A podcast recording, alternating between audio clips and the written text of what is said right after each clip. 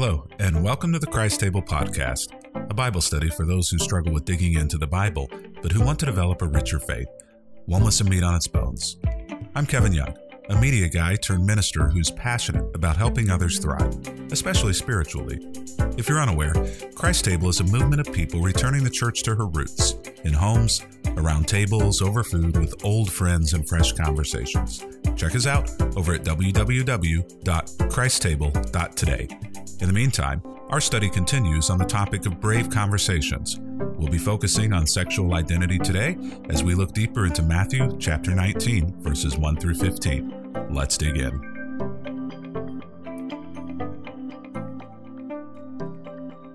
One of the things that we have made clear as we're having this conversation about sexual identity is we're going to avoid labels, and we're also going to avoid being at each other's throats in the conversation. All too often, the church has basically avoided conversations from opposite perspectives and opposite sides. And there's been a lack of civility and maybe even, I would say, a lack of Christ likeness in those conversations.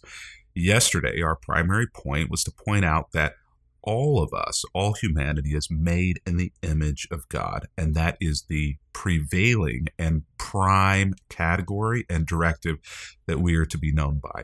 Anything such as male or, or female or homosexual or heterosexual or any other identity that we have is subservient to the identity that we are made in the image of God. And so we must see each other first. And most importantly, is that the second thing that we've said is that we come with an understanding that these conversations are difficult. So we're going to be kind, we're going to put other people first, and we're going to listen a lot. The last thing that we've said is that it is important for us to ensure along this journey that we end up with more questions than we do answers. People turn to the Bible for answers, but usually what they find is more questions and that is that is the most godly way to walk away from the bibles with more questions than answers. Well why do you say that pastor kevin? I say that because that's the same thing that happened whenever people interacted with jesus. Jesus rarely if ever gave answers to anything but he gave questions. So i think only when we're questioning and we're seeing things as being complex are we in those moments closest to god so, today, what I want to do is I want to talk about the word eunuch. This may have been a word that you have heard before, though it is not a word that we generally use in common language today because it is rare, at least today, in comparison to ancient times, for there to be eunuchs. What is a eunuch? A eunuch is an individual born as a man, usually, who has been castrated by the removal of his penis, the removal of his testicles, or both through some sort of general surgery, usually, though it could be accidental as well. In the ancient world, this was the equivalent of a transgender person. It is a person who is without sex. Now, you may say, well, they are still a man. They were born a man.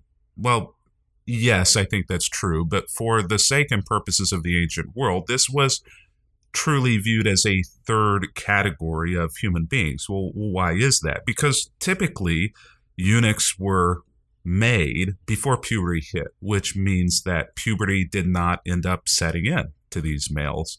And so all of the things that would have come along with the testosterone in the body from puberty, the the growth, the musculature, the hair, none of those things happened. And so these people without the testosterone in their body ended up being somewhere between fully masculine and fully feminine.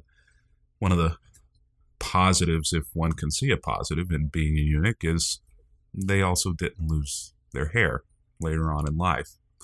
Now, why is that important?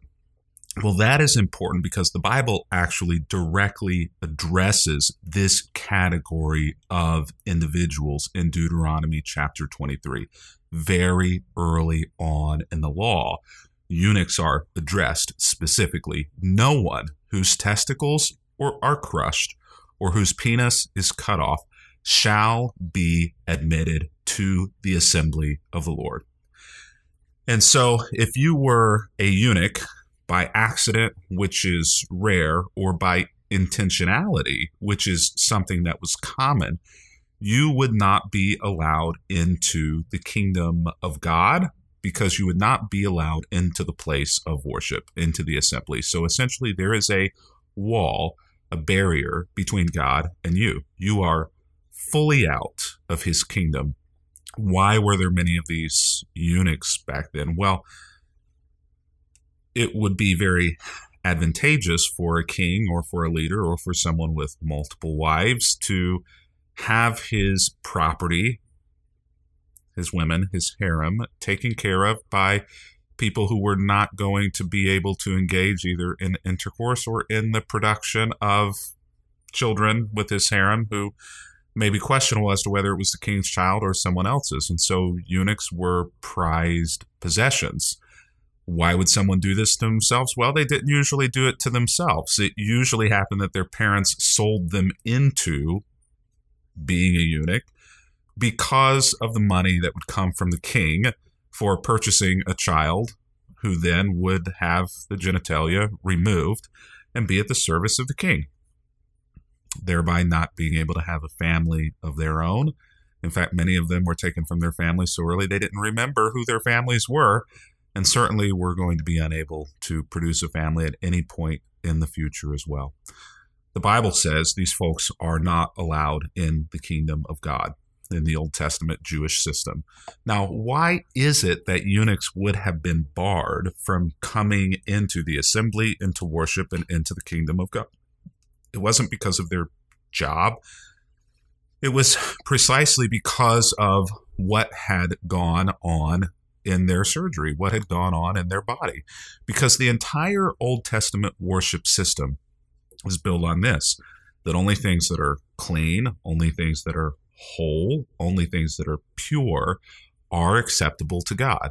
And that God would not then or ever accept anything that's flawed or blemished. If you have any memory of the Old Testament sacrificial system, it, it required perfect animals. It required a perfect lamb without blemish and without spot. It required people to essentially live perfectly. And so much of the Old Testament system is built on absolving themselves from their sins regularly so that they can be perfect before God.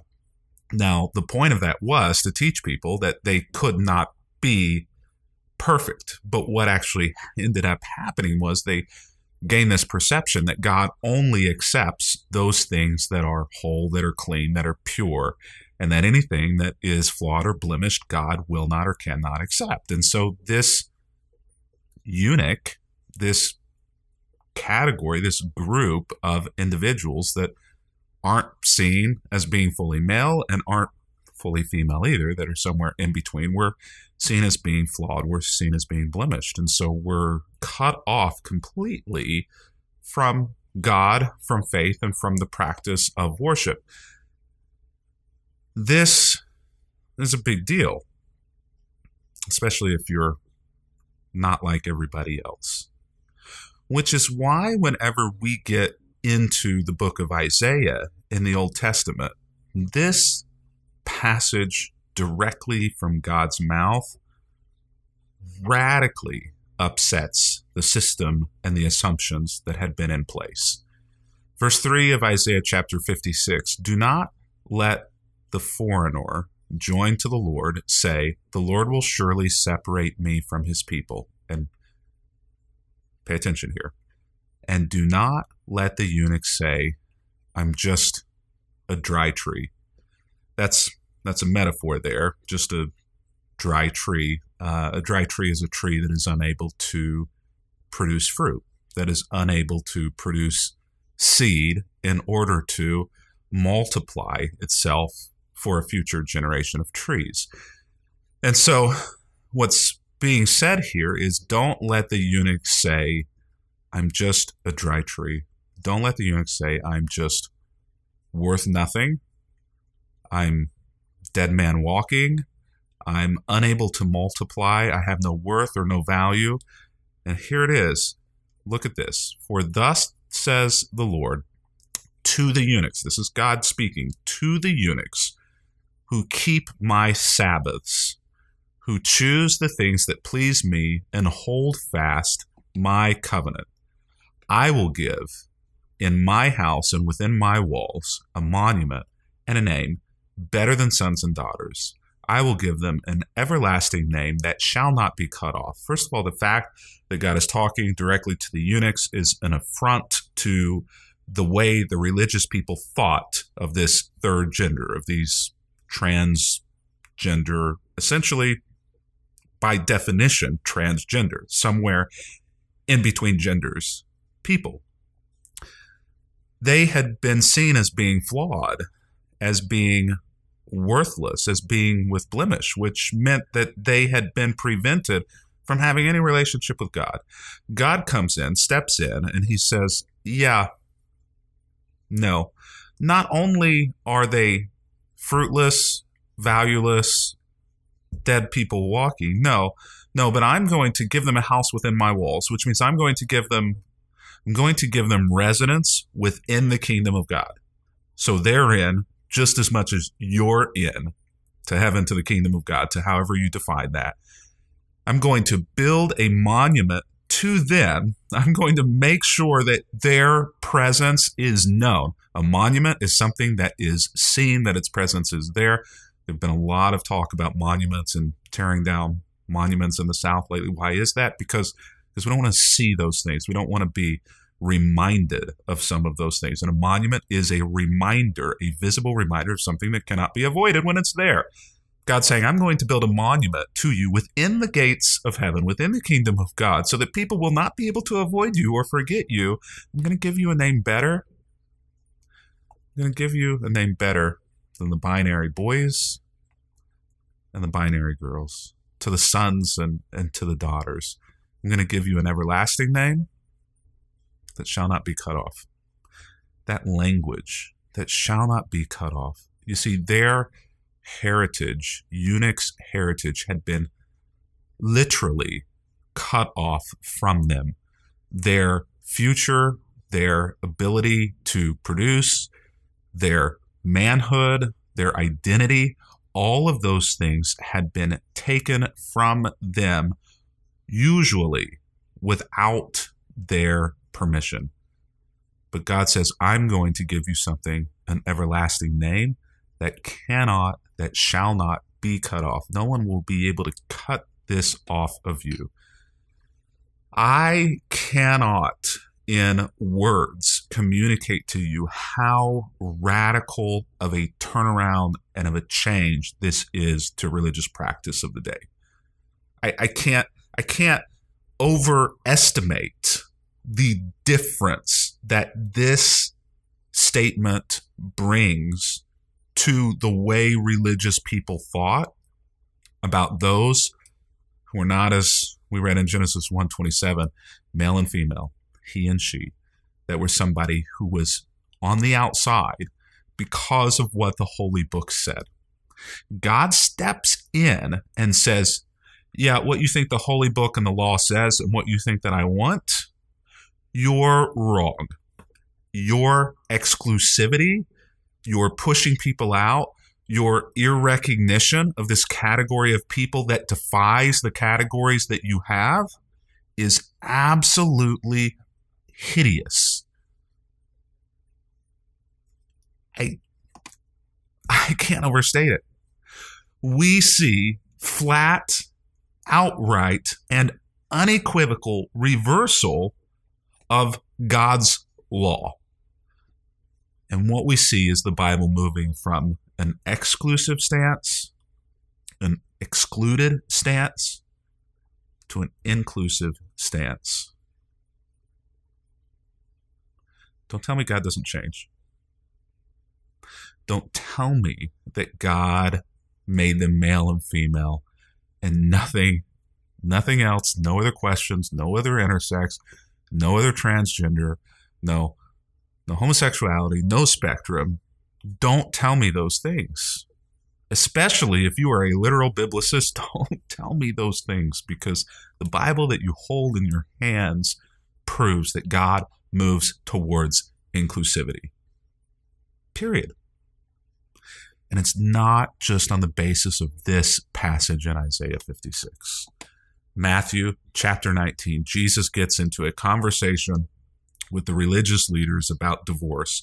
They're trying to trip Jesus up, and they have long used divorce and these laws to subjugate women, to subjugate other people. And Jesus, Jesus is in the midst of this with them, going toe to toe. And marriage, this is a whole other conversation for a whole other day. But if you look through the Bible, the amount of places that the Bible really talks about marriage, it's not a lot.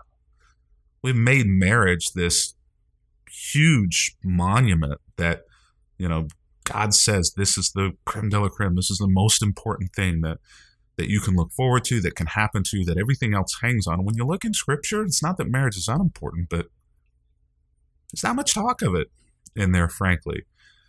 We've overemphasized it, and they certainly overemphasized it, essentially to try to trap Jesus. But in that Matthew chapter 19 passage, Jesus makes, in the statements that he's making about divorce and relationships and heaven and marriage, Jesus makes this statement, and it is radical, especially on the basis of what we've just talked about. For there are eunuchs who have been so from birth.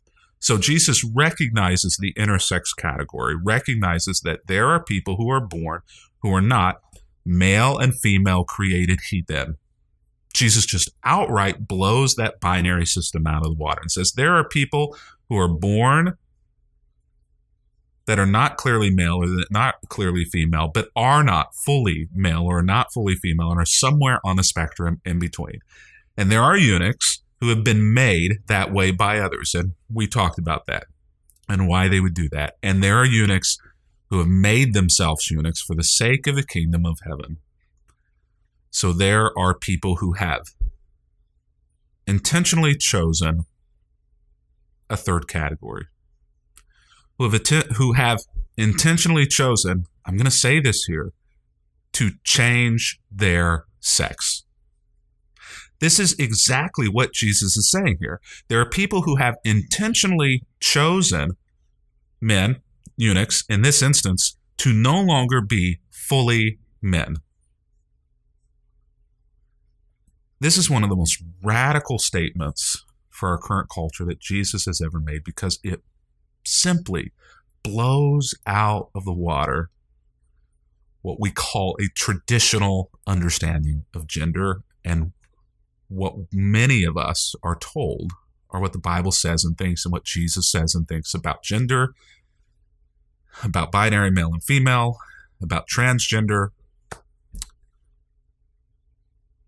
raises a lot of questions.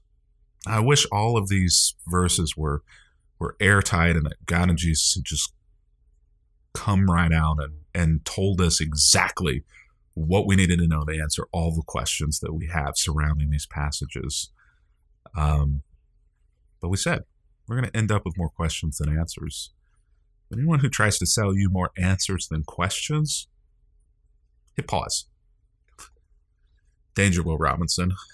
And there is more than enough, even with the questions that we walk away with, there's more than enough here in Genesis, in Isaiah, and here in Matthew to say we have radically misunderstood God's heart on the topic of sexual identity. We can conclusively say that God's heart moves away from exclusivity towards inclusivity. We can conclusively say that God sees being made in his image as being more important, it was stated first, as being more important than a binary category of male and female. And we can now conclusively say that God allows those, no matter how they became who they are sexually, whether they were born that way, whether they were made that way, or whether they chose it themselves, all of them are in and able to be in the kingdom of God. In fact, some people, here's a question I have What does he mean by for the sake of the kingdom of God, for the sake of the kingdom of heaven? What I read out of that, I don't know, but what I read out of that is some people, some people become who they are sexually, make a decision in order to bring them closer to God. And I think that Isaiah 56 backs that up. This isn't the last word, though, that Scripture has to say on this. In fact, there's one other primary place, and my time is up. In fact, I'm past time. Extra credit. Read Acts chapter 8, verse 26, where a eunuch reads in Scripture and and wants to understand faith and come to faith. And Philip, in his encounter with him, I want to I want you to see Philip's encounter with him because Philip's encounter is powerful in that Philip knows he's a eunuch, but Philip Philip doesn't ask questions. He doesn't ask, "Were you born? Were you born a third gender?" He doesn't ask, "Were you made a third gender?" He doesn't ask, "Did you choose this for yourself?" Philip doesn't lay on him any extra things. Well, you're going to have to you're going to have to stop what you're doing. You're going to have to be chaste. You're going to have what we see is that Philip doesn't care. Philip looks past anything of his sexuality, period, and is only concerned with spiritual. How do I introduce this person to God, to Jesus? We see that in Jesus too. Jesus seems to outright ignore all of the things that the religious culture around him says, wait, but, oh, no, yeah, that person, oh, well, they're not whole. They have blemish. They've got some issues. Jesus is like, WTH. I mean, what, what the heck? Doesn't matter. Stop making things that don't matter. Try to matter to God.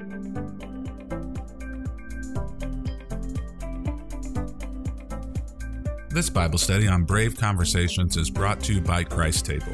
If you'd like to join us in the study, there's an easy to follow guide in the show notes. We'd love to have you join us. You know, 65 million adults in the United States have dropped out of church, and that number will grow by 2.7 million before the end of this year. We here at Christ Table are committed to doing something about that.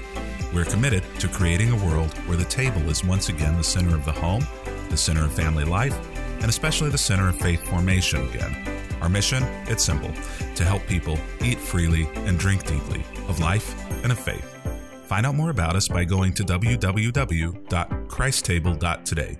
When you get over to christtable.today, be sure to sign up for our email list. And for those who choose to donate, I have a resource box that I want to send you in the mail as my thanks, and trust me, you're going to like it. By the way, the podcast is available because of the generous donations of our listeners and the incredible community of people who call Christ Table their spiritual home. Join us on our next episode as we continue our conversation on sexual identity. And if you'd like to watch these Bible studies live, there's more information on our website about that as well www.christtable.today. Thanks so much for listening. We wouldn't be here without you.